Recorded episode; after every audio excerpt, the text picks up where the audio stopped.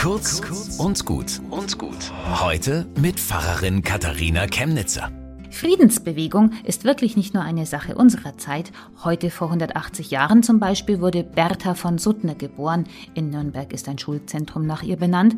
Und diese Bertha von Suttner war als Schriftstellerin Teil einer richtigen Clique von Friedensbewegten. Kaum jemand weiß, dass sie intensiven Kontakt mit Karl May hatte, dem Schöpfer von Old Shatterhand und Winnetou. Der hat auch viele Bücher zum Thema Frieden geschrieben. Seinen Pazifismus haben die Leute aber nie wirklich ernst genommen.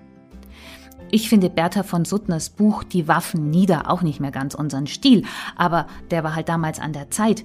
Ganz romantisch schreibt sie von Liebe zu Soldaten und Kriegsverherrlichung und dann ist sie ernüchtert und sagt, das Schlachtfeld heißt so, weil sich da Menschen schlachten. Und das können wir nicht wollen. Krieg muss geächtet werden. Nein zum Krieg. Damit hat sie sich Feinde gemacht.